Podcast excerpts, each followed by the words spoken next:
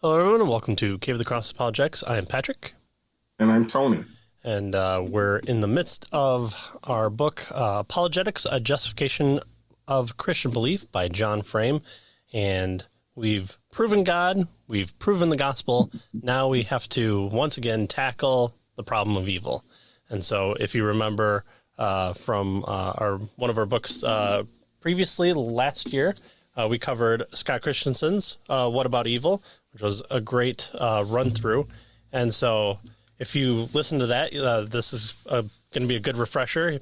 Uh, Frame kind of tackles it a little similar of what uh, what Christensen did by presenting um, uh, all the different kind of theories out there for the theodicy, which is the problem of evil, and uh, where Christensen kind of gave um, an amalgamation of greater good theodicy and the best of all possible worlds on page six and seven, uh, we'd have to wait until the next chapter to get where Frame is at for uh, right. uh, what he's going to posit uh, for his. So this chapter, right. chapter seven, is going to be kind of all the different uh, theories of the theodicy, and uh, and Frame taking issue with some of them, and so that's what that's what we tackle here.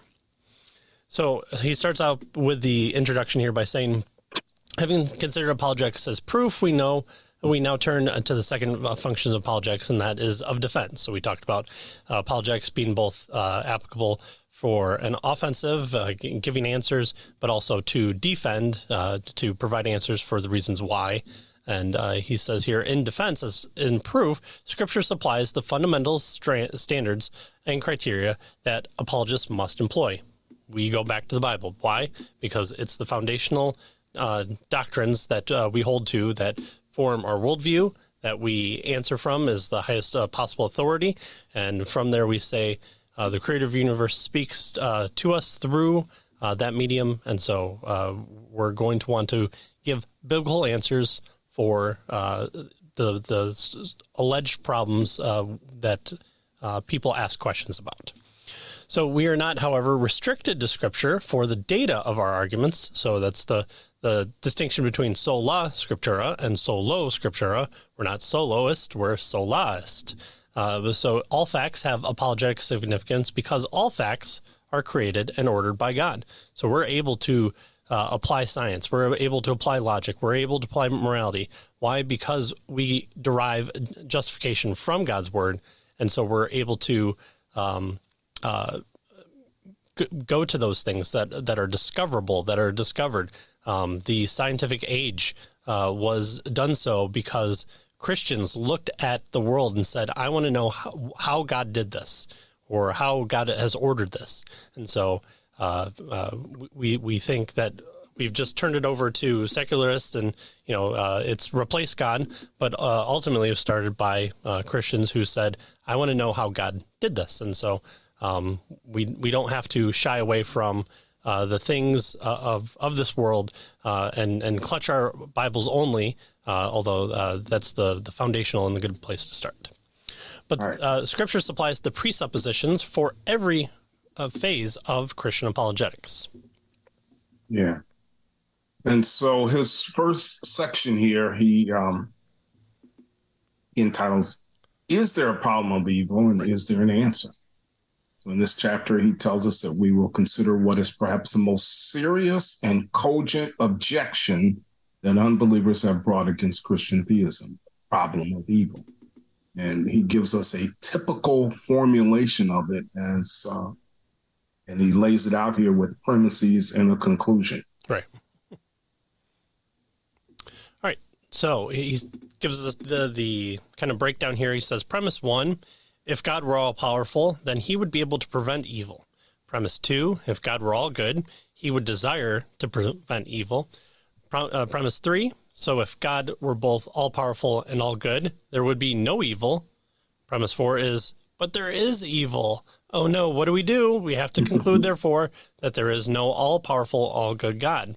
And this is a standard reply that's uh, been going on for hundreds of years now and uh, uh, like all things that we should learn about from church history, is there have been answers that have been given to this, uh, but uh, uh, people are failing to learn to uh, look back more than five minutes in, in history and, and, and, discover these things. But yeah. that's what that's what we're here for. That's what uh, uh, Revived Thoughts podcast is is helping with, and hopefully uh, we can take a, a, cue from from them as well.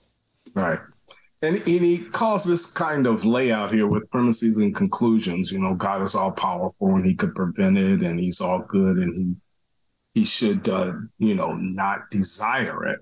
Uh, but since there is evil, then perhaps this kind of God doesn't exist.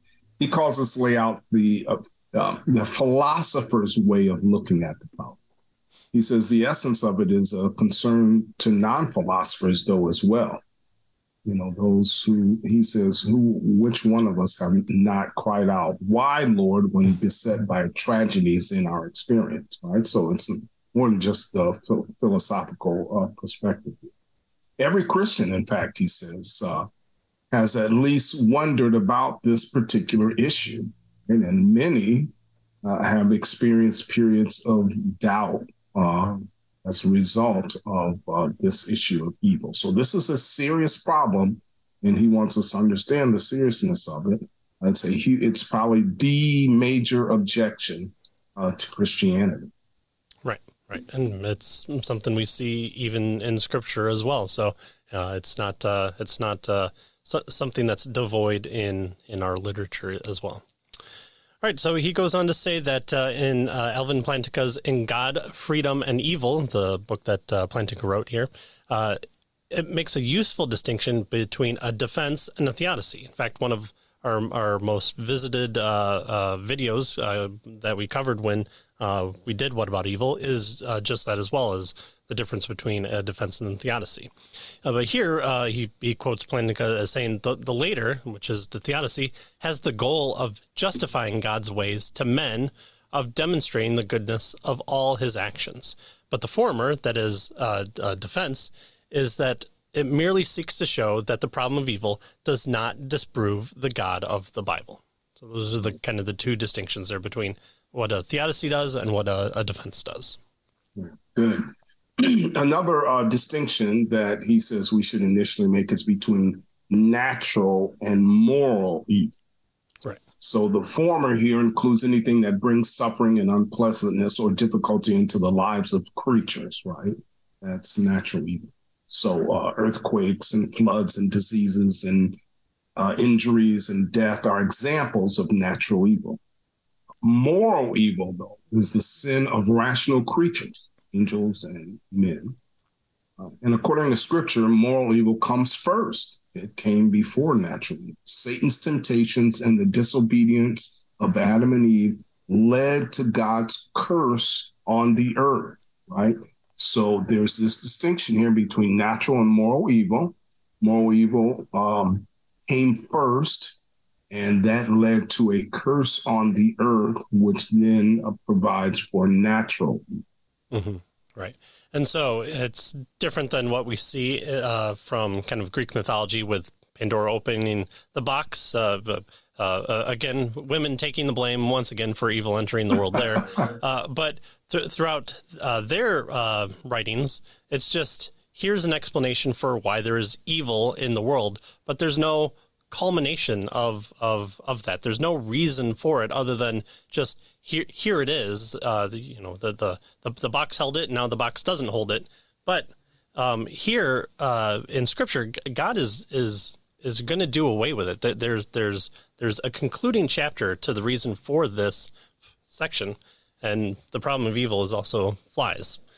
So, um, so here, uh, God will remove the curse only on the final day, the con- uh, the consummation of Jesus' redemption. Scripture therefore gives us an explicit answer to the problem of natural evil.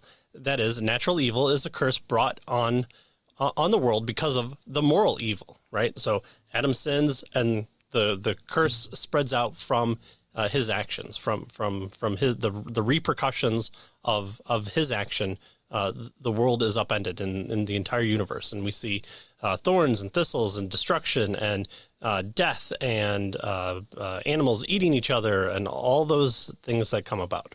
It functions as punishment to the wicked and as a means of discipline for those who are righteous by God's grace. So the unanswered question is the problem of moral evil. How can sin exist in a theistic universe? And he says that he'll focus on the moral evil for the rest of this chapter and the next. So he kind of gives, gives himself an out, but also where Christensen had a 350 page book to cover everything, um, um, we're, we're given uh, frame two chapters. So, right. Yeah. So, um, so we have an answer then he's, he suggests here to the issue of natural evil. It's, it's a result of moral evil and, and the curse that came from God. So we can put that one aside, is what he suggests here, and just focus and concentrate now on moral evil.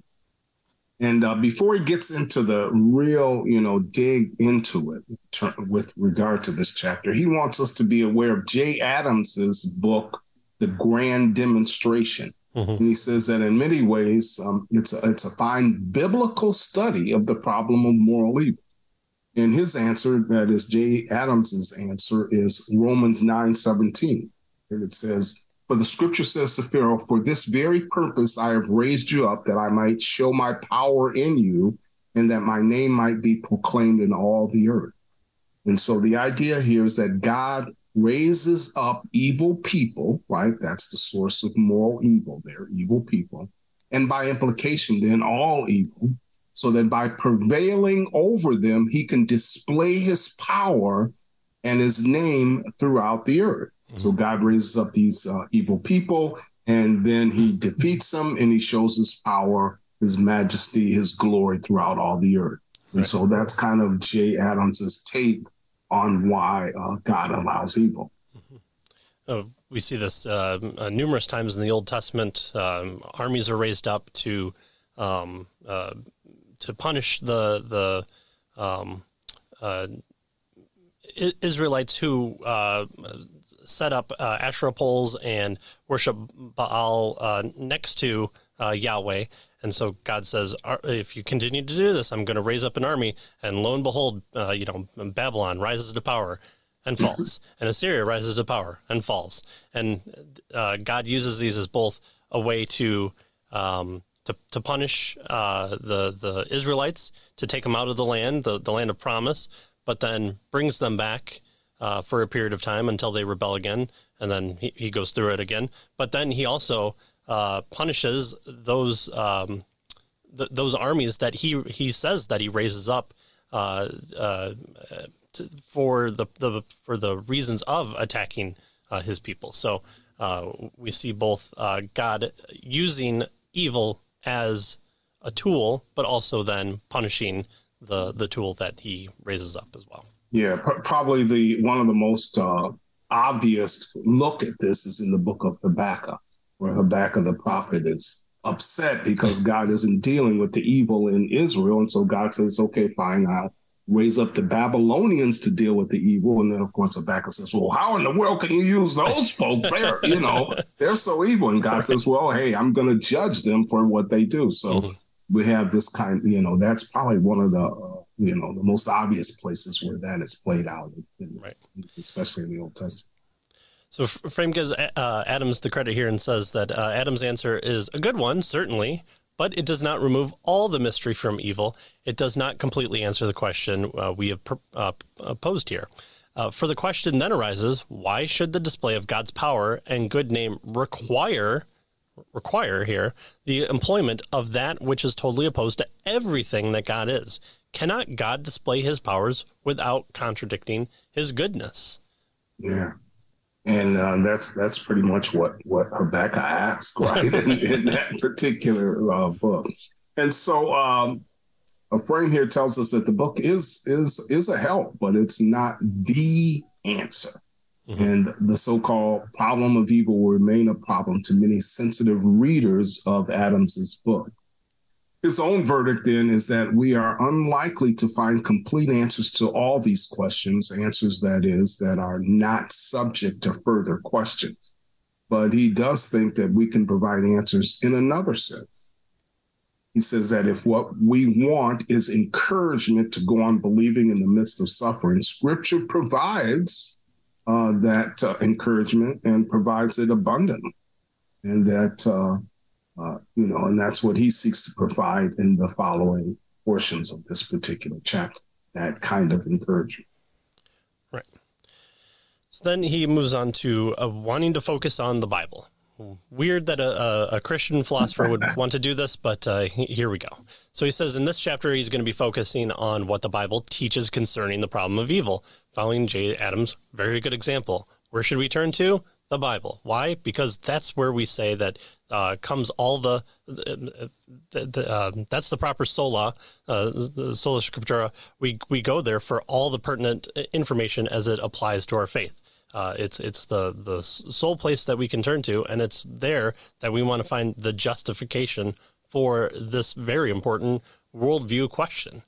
So his book is itself rather unusual in this respect. Uh, he's applying that to um, how most books uh, on the problem of evil deal with kind of the logical or the experimental matters without much focus on the Bible, uh, which uh, seems again odd, but it seems to be uh, the, the the area that we want to, I think, uh, talk down to unbelievers on. As we we again say, oh, let's let's let's have this uh, shared common basis of of science or of logic, and so. Uh, you find uh, most uh, people writing on the theodicy wanting to, to, to talk on that level because uh, they believe in a, a, kind of the shared neutral ground that we have um, with everybody in the world. So we all experience evil. So uh, l- let's agree on on where we can find agreement. And so that's what he's saying we can't do because as a presuppositionalist, he doesn't um, believe that we have that type of neutral common ground. And so he says, as he's indicated uh, earlier, uh, he does not object to using extra biblical data in dealing with the issue, but he does believe that that in this case, the Bible itself brings us uh, close to an answer as we are likely to get. Again, yeah. uh, it, it, th- this is a, a, a outpouring of God's revelation uh, to us, to to humanity, to His people, to the remnant, to His church, and so uh, we're going to want to seek the answer diligently um, uh, w- within Scripture. And so uh, let's figure out what Scripture says about these things and see if we can find the answer. And so you know, people don't use the Bible; they use these various philosophical approaches. Um, perhaps out of conviction, he says that the Bible cannot help very much. The the other reason he says why people often uh, object to dealing with the problem of evil from Scripture is that simply they don't believe Scripture is God's word. Right. The process, you know, process theologians and thinkers say that if we deny God's supreme power and total sovereignty, then we can solve the problem of evil. Evil exists because God is not fully able to prevent it. So there it is, right? There's the uh, answer if you don't believe the Bible and what it teaches. He says such uh, revisions of scriptural teaching always lose more than they gain. And perhaps we can solve the problem of evil simply by denying God's sovereignty. Right? He's not in control. And so, therefore, that's why we have evil.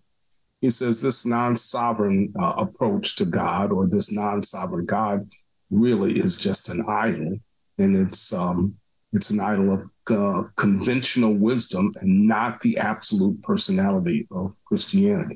Right. So he wants to dig into the Bible to show what it has to say about evil, and he doesn't want to take you know this process theologian's easy way out by denying the character of God that's portrayed in the Bible in an attempt to uh, solve the problem of evil because if God can't deal with evil, if he's not sovereign, if he's not powerful enough, then we have no guarantee that evil will ever be dealt with.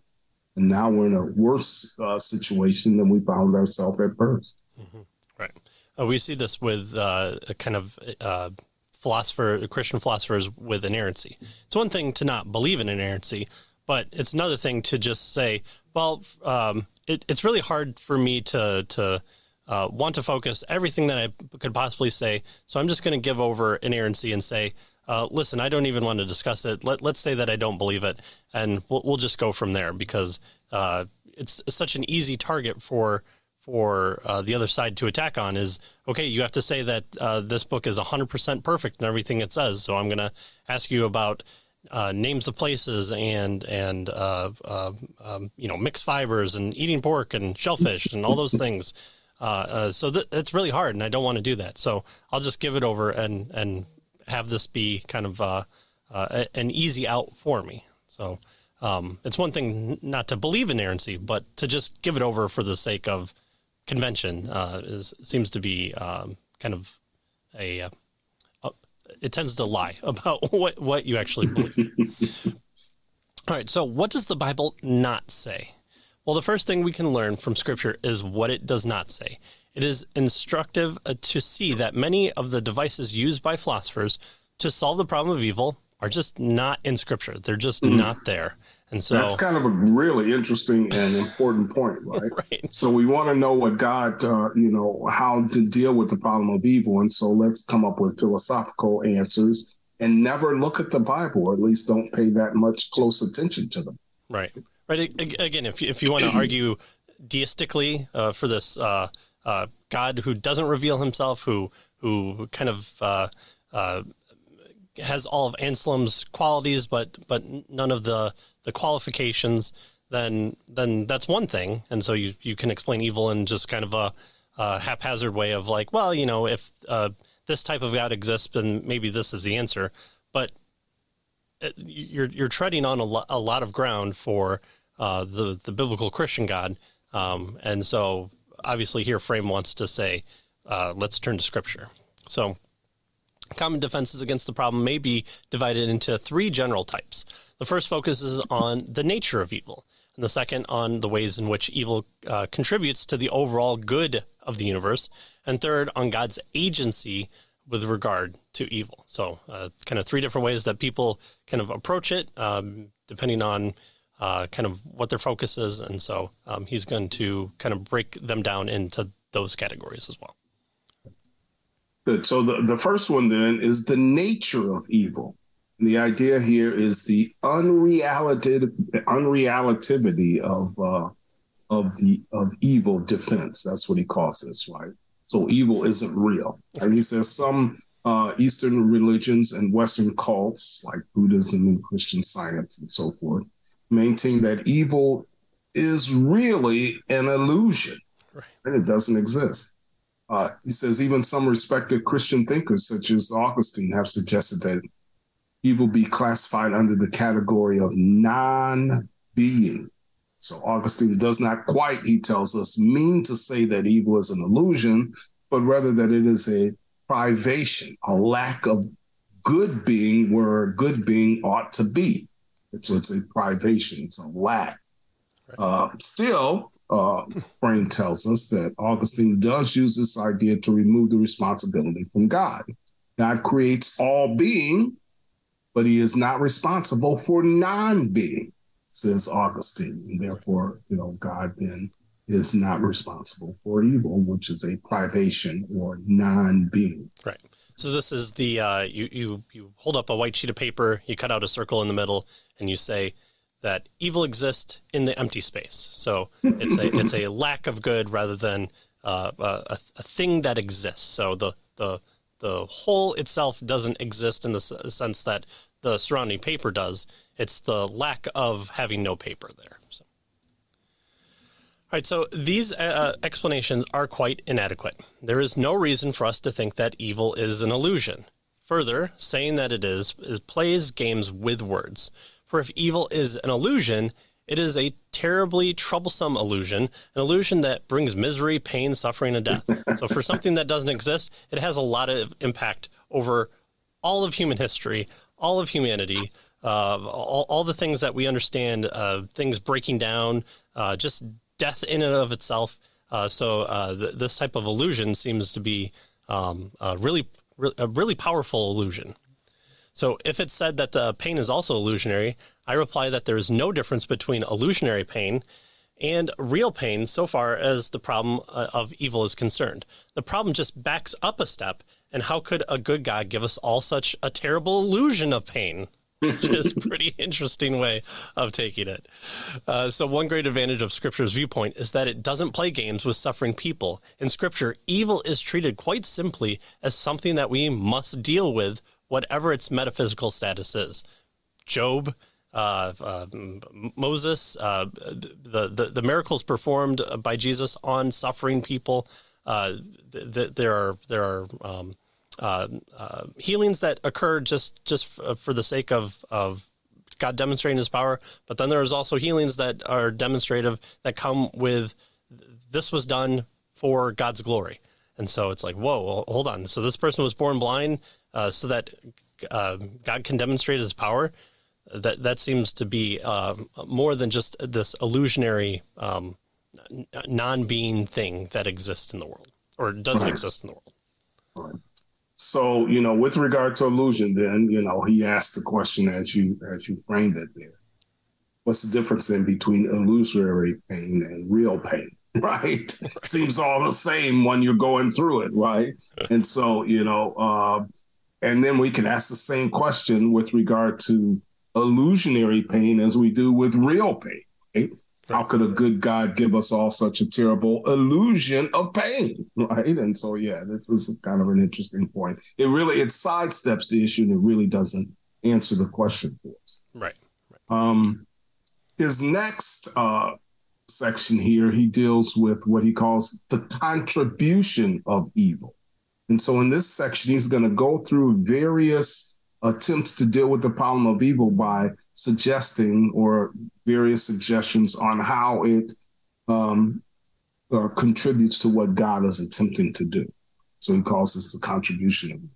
And of course, the very first one that he deals with here is the best possible world defense.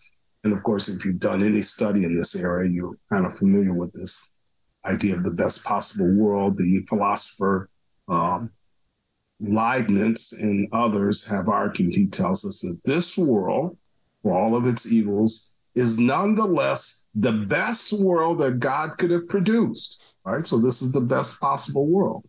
The reason is not that, you know, God is weak, as in, a, you know, an upcoming defense that he's going to talk to us about, but rather the very logic of creation.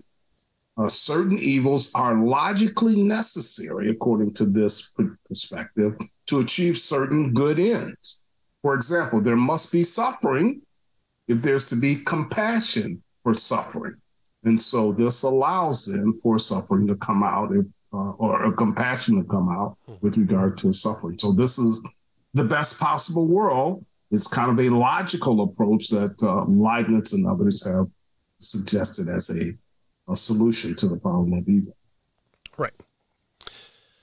But scripture does teach that God observes the laws of logic, not because there are laws above him, which he must uh, conform to, right? We don't, we don't want that because then we ask, well, who's making God conform to, to those laws and why are those laws seem to be uh, uh, transcendent of even God, who we would say is transcendent above all things like that. And where they come from.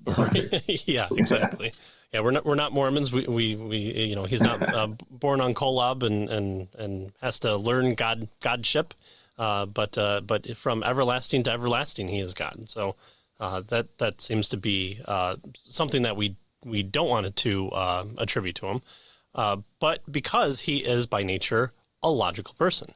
But does a perfect world logically require right require is it is it necessary for the existence of evil?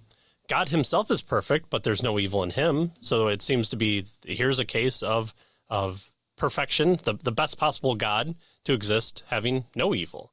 According to scripture, the original creation contained no evil. So even at the very beginning, it wasn't necessary. So was it imperfect for that reason? Well, no. God looks upon all his creation and calls it good and very good.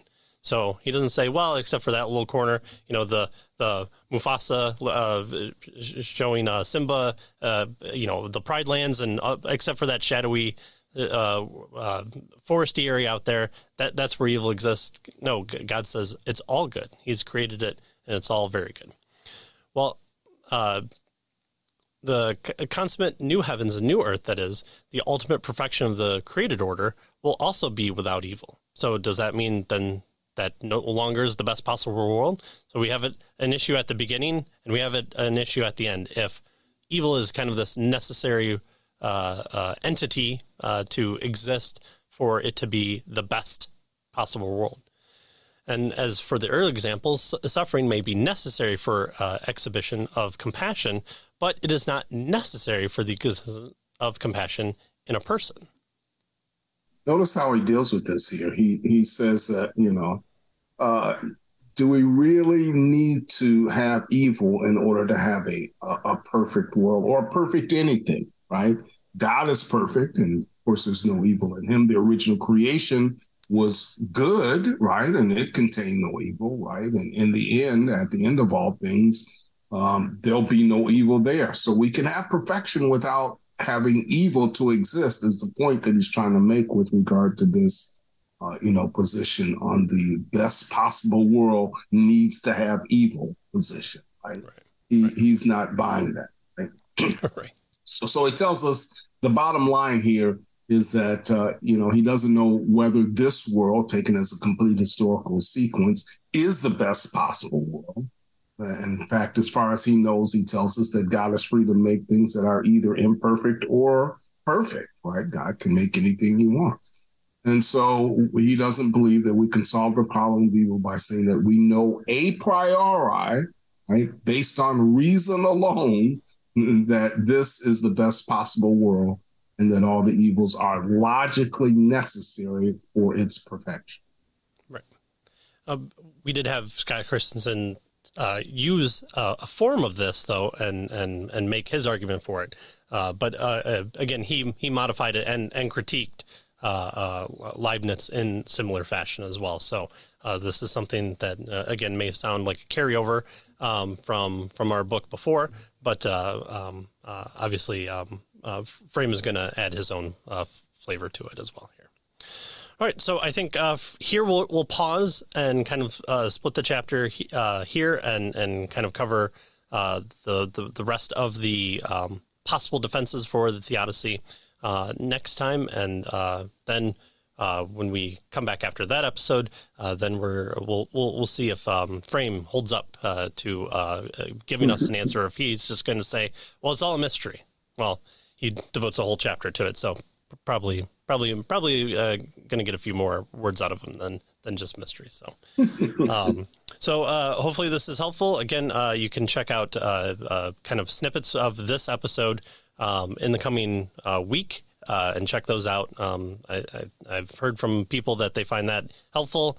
the responses you can kind of focus on discussion points um, on those. You can share those out a lot easier. Uh, you can find those either on YouTube, uh, Odysee, or uh, Rumble, or you can head over to cavetothecross.com and find all those short clips as well as the full episodes and book reviews and any uh, podcast guests that uh, we happen to be on. And so you can check us out uh, there as well. So we'll just say thanks for joining us, and we'll see you next time. See you next time.